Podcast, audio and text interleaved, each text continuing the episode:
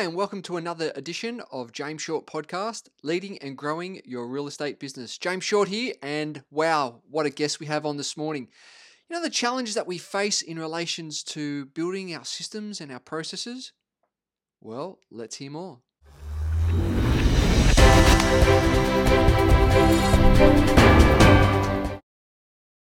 Today's guest is Iain Dooley. Iain Dooley from the Procedure People. These guys take what's in your head and they create systems and processes around it, and where you can actually outsource and get other people to do it. How good is that? Iain's been doing this for numerous years and really been helping businesses. Uh, a lot of my clients as well do this process so they can actually actually grow their business without actually growing more people, but actually really capitalizing on the capacity levels with the current team and really going from strength to strength. So let's hear more about the interview that we just recently conducted with Iain Dooley from the Procedure People.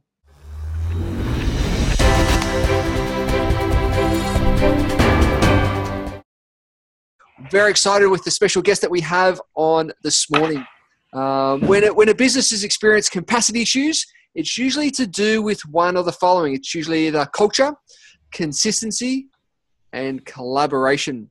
So this special guest that we have on today, I personally have seen the results, but uh, don't take it from me personally. Even the CEO from New South Wales Leaders, Dan Listick, has uh, said comfort in managing his workflow, increasing capacity levels through the roof, and also the CEO of Fishburners, uh, Murray Hurps, said he's actually these guys actually help systemize their whole business and their whole process.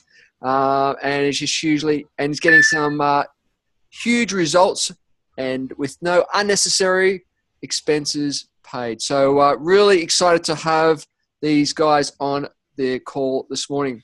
So, who is it? Drum roll. It's Iain Dooley from the Procedure People. They're all about making small businesses easy to run. Their philosophy is that any small business can increase their capacity without hiring additional full-time staff. He's also Iain's the also the author of the Stressed Out Business Owners Policies and Procedures Toolkit, uh, which you can get that from his LinkedIn. And also, he's written numerous articles on systemization and productization of service businesses, um, which you can find at the P- Procedure People's blog. So, uh, the procedure, who are the procedure people? So the procedure people actually help business owners with their capacity issues. By the use of systems and processes and technology and then outsourcing there you can actually have a really increase your capacity levels do more higher output with your teams with your business. And what that means is actually really you can have uh, increase in productivity increase in cash flow and increase in time. So let's get iain on the line. Good. G'day, how you going Good. How are you? I'm well. Excellent. Really excited. Thank you for your time this morning. Super excited to hear and pick your brains a little bit. You guys are, are doing some wonderful stuff. I've got a couple of clients working with you guys at the moment, and I'll tell you what, they are flying. So I just really want to say thank you and really appreciate your time this morning. Yeah, thanks for having me on. Awesome. So, Iain, like, just give the tribe a, a little bit of a background in, in, a couple of minutes. Give us a bit, a bit of bra- uh, brief background on from how you come together with, with the procedure people. Uh, yeah, so I'm a programmer, um, primarily web-based software. I trained as an engineer uh, in, in, mechatronics uh, years and years ago.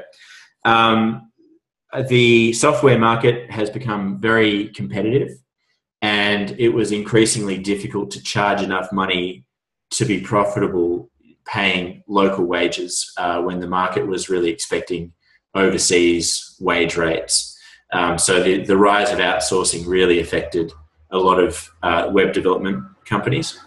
Um, so I was sort of forced to learn how to outsource and how to how to manage a team in a geographically disparate location to collaborate without having to speak to each other, without having to stay awake until 3 a.m. on Skype, and all of those things that people usually have to do when they hire people uh, overseas to write their software for them and that was a that was a trial by fire that um, wound up with a lot of uh, IP around documentation and systemization and collaboration that could be generally applicable to a range of different businesses. So in um, May of 2014, when I was trying to figure out how to get in touch with more small businesses, profitable small businesses, I wanted to work with uh, already profitable businesses that were having capacity problems that could benefit from automation.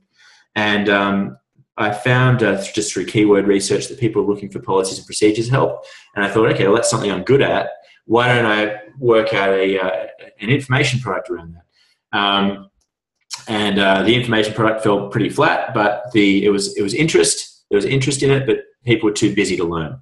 So the the year after that, I turned it into a consulting program, and then this year I've added in um, some some staff as well. So we actually execute processes for some people.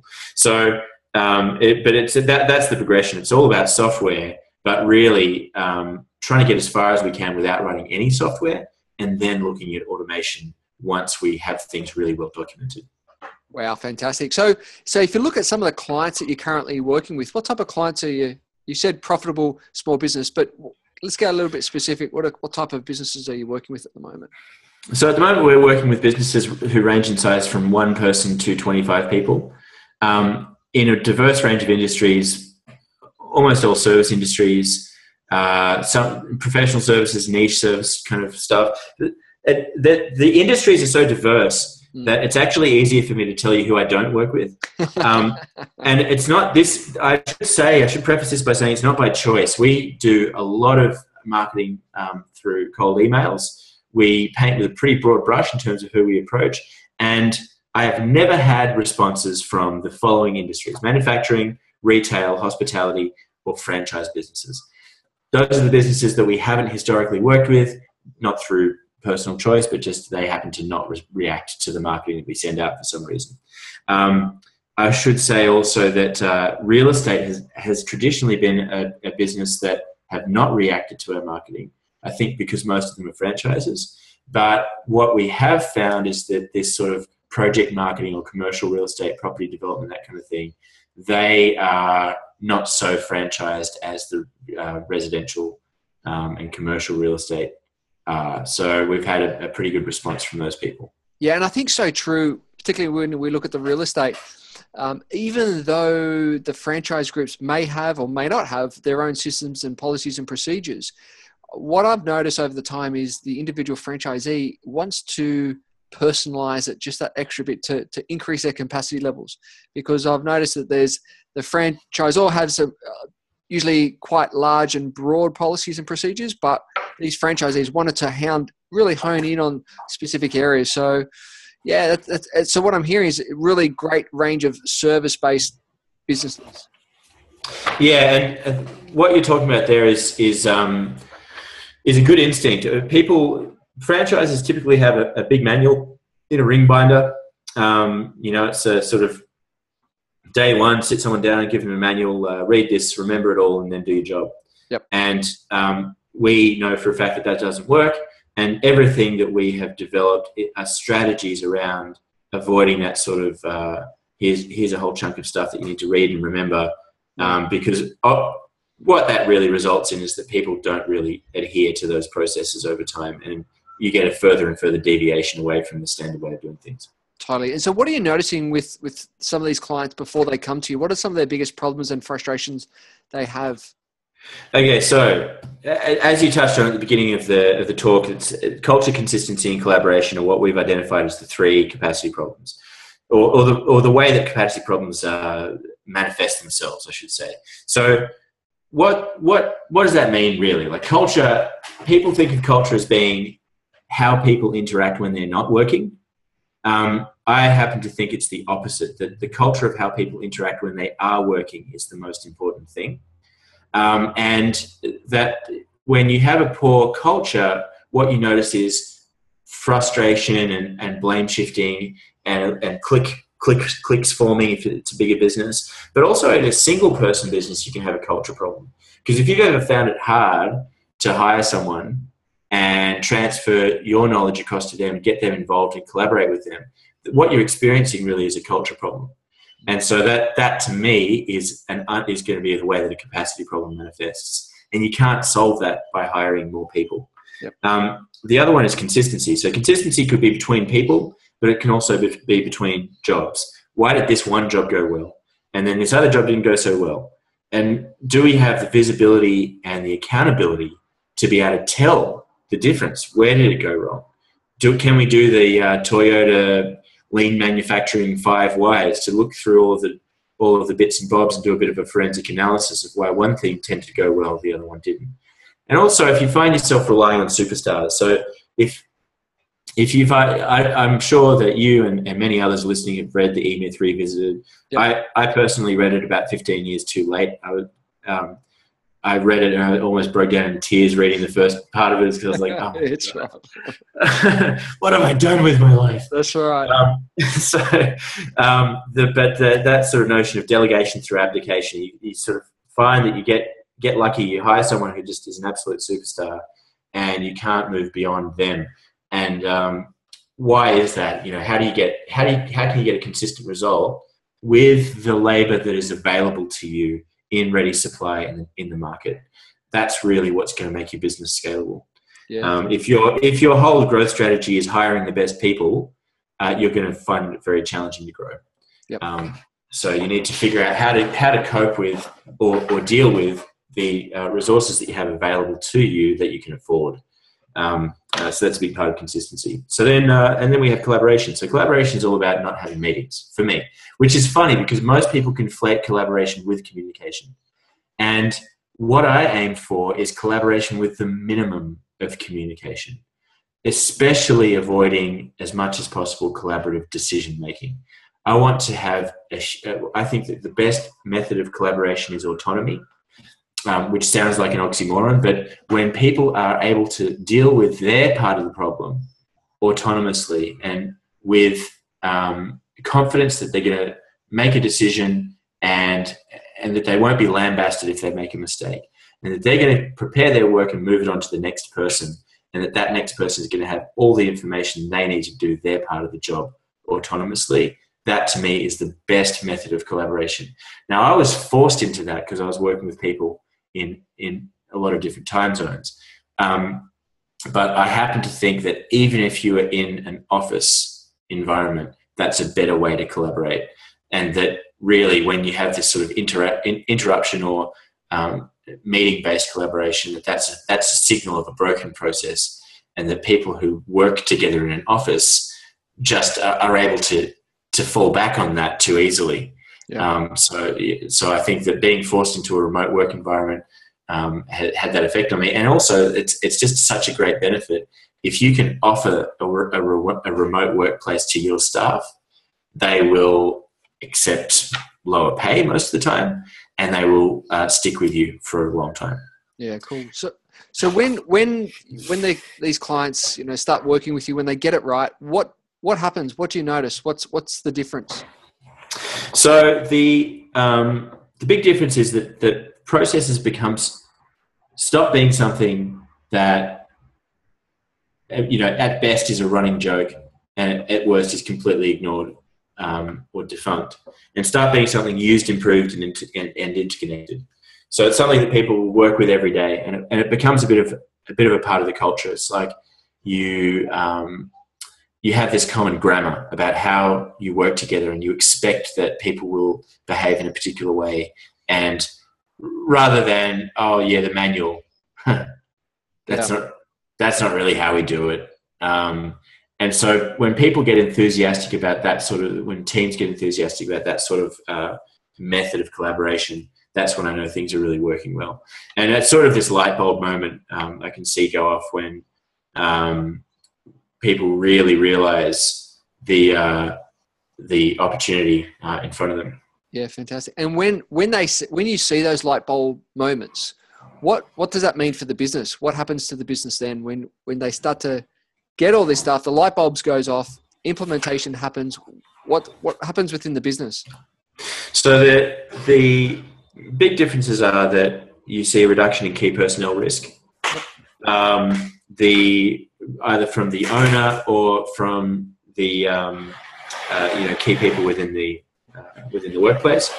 And then also uh, it allows better scale. So scale through being able to um, hire more people more easily, um, but also scale from being able to free the owner up uh, to either relax and have more time for themselves or, or focus on growth. Um, so the the upshot of all that is that the business becomes a more sellable asset. But I haven't been operating long enough to prove that. um, It's coming. It's coming. um, can you can you share a bit of a case study with us? Yeah. So um, the longest running uh, case study is uh, it, it takes a while to have a demonstrable effect um, on a business. Uh, people have competing schedules and, and whatnot, and, and it, it, takes a while for things to come together. So the people we're, we're working with, that we've started working with this year, um, or in, in a given year, will rarely be the success story. It's usually the people we started working with last year that we can start to see the results in. Yep. So it's a very, very sort of, very much sort of like a, an investment in the business, investment in the, in the, um, in how things are going to happen. So um, the the best one that I have, the best example, the most concrete example I have, is an event management company where they were already pretty well systemized, um, and we kind of thought, uh, how can we get more and more out of the the business owner's time and reduce the number of sales meetings that they do, and um, through an, through analyzing their sales processes, we kind of came to the point where we realized that what he had to do was was get uh, himself involved in just the critical selling conversation. So we looked at all of the different touch points that he had and said, okay, um, and we, we analyzed this with a, with the help of a tool called the Sandler Sales Institute selling system. I don't know if you've heard of that. Yep. The Sandler selling system helps me um, analyze or, or uh, engineer those sales processes. And um, he was able to off, uh, uh, offload a huge chunk of those meetings into a group workshop and get people who were in his junior people in his network to run that workshop for him according to a pretty rigid process. And then also you know the follow-up process how, does, how does the initial sales call go? And uh, what are the steps that he has to go through? So that was that was uh, huge. I mean it right. just it, it, it basically meant that he, instead of having to spend three or four hours per person. Um, it, it, got his time down to about 15 or 20 minutes. so that's the that's the biggest increase I've seen so far. It was pretty good. Yeah, that's fantastic. Well done. Well done. Uh, we uh, we love a, a, good framework in the tribe. Uh, what type of frameworks do you use to help your clients that you can share with the tribe today? Yeah, so uh, the um, info product that you mentioned at the start, the procedure, the stressed out business owners policies and procedures toolkit, that is the um, the genesis of this whole product that we deliver. Um, and that is actually a framework for documenting any business. So I'll, i thought I'd just run through that. Great. Um, the first thing we do is we look at triggers. So triggers are the reason that anyone will ever know to follow a procedure at a particular time. Um, and it's so because anyone, it's pretty easy to write a procedure. I'm sure you and everyone in, who's listening to this has tried at some point, and they might have even gotten a fair way doing it in an individual sort of a project. They sat down for a couple of weeks, wrote a whole bunch of stuff out. Maybe those were even followed for a little while, but they tend to degenerate pretty quickly unless you have formal structures which trigger the processes. Um, and it's about the, the question is why will anyone ever follow this? That's the question you need to answer. So if you start with that question in your mind, you can you can analyze like the technology behind it, the processes behind it. You know, does someone have to come in and tell them? Is this something where where a customer's going to initiate the thing? So we we see three three types of triggers: external, internal, and recurring. An external trigger is customer walks into the shop, someone sends an email, or someone picks up the phone. An internal trigger is I have I have been running some process and now it's time for me to hand off to someone else. And then a recurring trigger is every X period of time do the following thing. And so our, when we're analyzing technology and we're, when we're developing workflows with technology, what we're doing is saying, um, how can we use technology to provide these triggers? Uh, so as a, as a strategic framework, for analyzing how you use technology, try to think about how you can use technology to trigger procedures from being run, uh, by, to, to be run. The second part of the framework is that we, we want two entry points. One entry point is for the team member, and the team member's page should be a page where hypothetically they could get amnesia, forget everything they've ever learned, and turn up the next day at work and still do their job. So that the, the team member page should link through to roles, individual induction pages for, for each role that they're hired for, and tell them everything they need to know to, to know how to do their job. It's it's not about telling them everything they need to know to do their job, but to know how to do their job.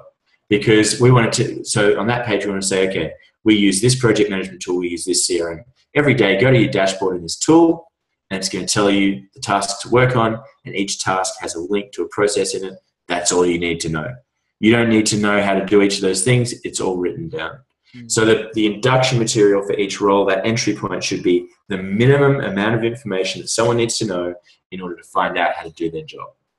Right. Reducing the amount of read and remember. The second entry point is the entry point for the business owner. So the business owner has two questions. What do I sell and who does the work? So in order to split things up that way, we, we think about things in terms of products and roles. Even if you are a service business, you should be thinking about what you sell in terms of products because and everyone's like, oh, service businesses can't scale, or my business is so unique, I couldn't possibly do that. It's it's not it's not the case that your business that some businesses can't be systemized or productized. It's the case that if your business can't be systemized and productized, you need to change the business. Mm. It's not the case that your business is is this thing that is this unique beast that can't be. It's just that if you're going to succeed and really turn this into a business that's that's, that grows and is an asset and you can sell it and it's not just you, you have to be able to productize it by definition. If you can't do that, it's just a job. So think about products. What is a product? A product is a collection of lead generation, sales, client setup, and fulfillment procedures. In some cases, technology will assist those processes to varying degrees. In some cases, there's no technology involved. In other cases, there's only technology involved. But you can express even a pure software product, like a software as a service tool or a, a, a computer program or an app, you can express it in the same ways. How do we find customers? How do we convert them? In, how do we find leads? How do we convert them into customers? How do we onboard them? And then how do we fulfill those those deals so that the customer's happy and uh, know, they go off and tell everyone? So that's what think about. Think about what you do in terms of products. Then the other one is roles. Roles are not job descriptions. Roles are a group of uh, pages which in, in, your documentation that tell you how to find someone to do that thing and an induction page that you can link to from their team member page. A, an individual role can be fulfilled by more than one person and more than one person can fulfill the same role. And that's, uh, that's actually kind of similar to the way that this thing called holacracy works. I'm not a fan of holacracy in its purest form, but uh, the way that they do roles um, I quite like. Um, I, I didn't I didn't get it from them, but I just happened to have found out about that uh, later on, and, and uh, um, I like the way they do it. But the the goal here is to is to is to do two things: reduce the amount that anyone on your team has to read and remember, and, yep. and get um, processes in front of them at the point of action, and create a sellable asset for your business. Something that you can you could conceivably hand to a new person who bought it and say, "Hey, here it is. This is all you have to do. Start on this page and just start reading." that's that's then going to increase the value, the multiple, or whatever you want to call it when you sell. Excellent! Wow, fantastic, perfect, perfect. And we can uh, we can get that on your your LinkedIn page, correct? That that uh, downloadable. Yeah, that's right. You can go there on LinkedIn page and download it. It's ninety seven bucks. Uh, you know, more power to if you can make it work. I've never had anyone. I've, I've had no success stories with that one. so um, it was it was too much for people to take in on top of their busy schedules. So in the end, I just developed it as a delivering the same, essentially the same content. Yep. Um, but developed it as a consulting program. Yeah, so. nice, nice. So how can the uh, the tribe, how can the listeners get in contact with you to find out more? Uh, they can always give me a call. It's 0282794066 um, and book in a phone call or a phone call with me, or if they happen to be, be available, we can catch up then and there. Um, otherwise, email iain.dooley, it's spelled I A I N, so Indigo Alpha, Indigo November, dot dooley at workingsoftware.com.au. Uh, the website is the theprocedurepeople.com. We've also got workingsoftware.com.au. Both of those are horribly out of date. Uh, there's been a lot of changes in what we do and how we do it over the past couple of years, and I've, because almost all of my selling is done over Skype and with cold email. Uh, basically, I put up a video, and that's people watch the video, and that's they don't bother reading the rest of the site. So um, I, I, it's been on my list to do for a long time to update that. But um, anyway, you can get a gist of, of what's going on from the website. But basically, send me an email and we can catch up and, and have a chat. Awesome. Iain, really appreciate your time today, uh, your insights, your experience, your knowledge, and uh, looking forward to speaking to you soon. Once again, thank you and have a wonderful day. Thanks, James. See you later.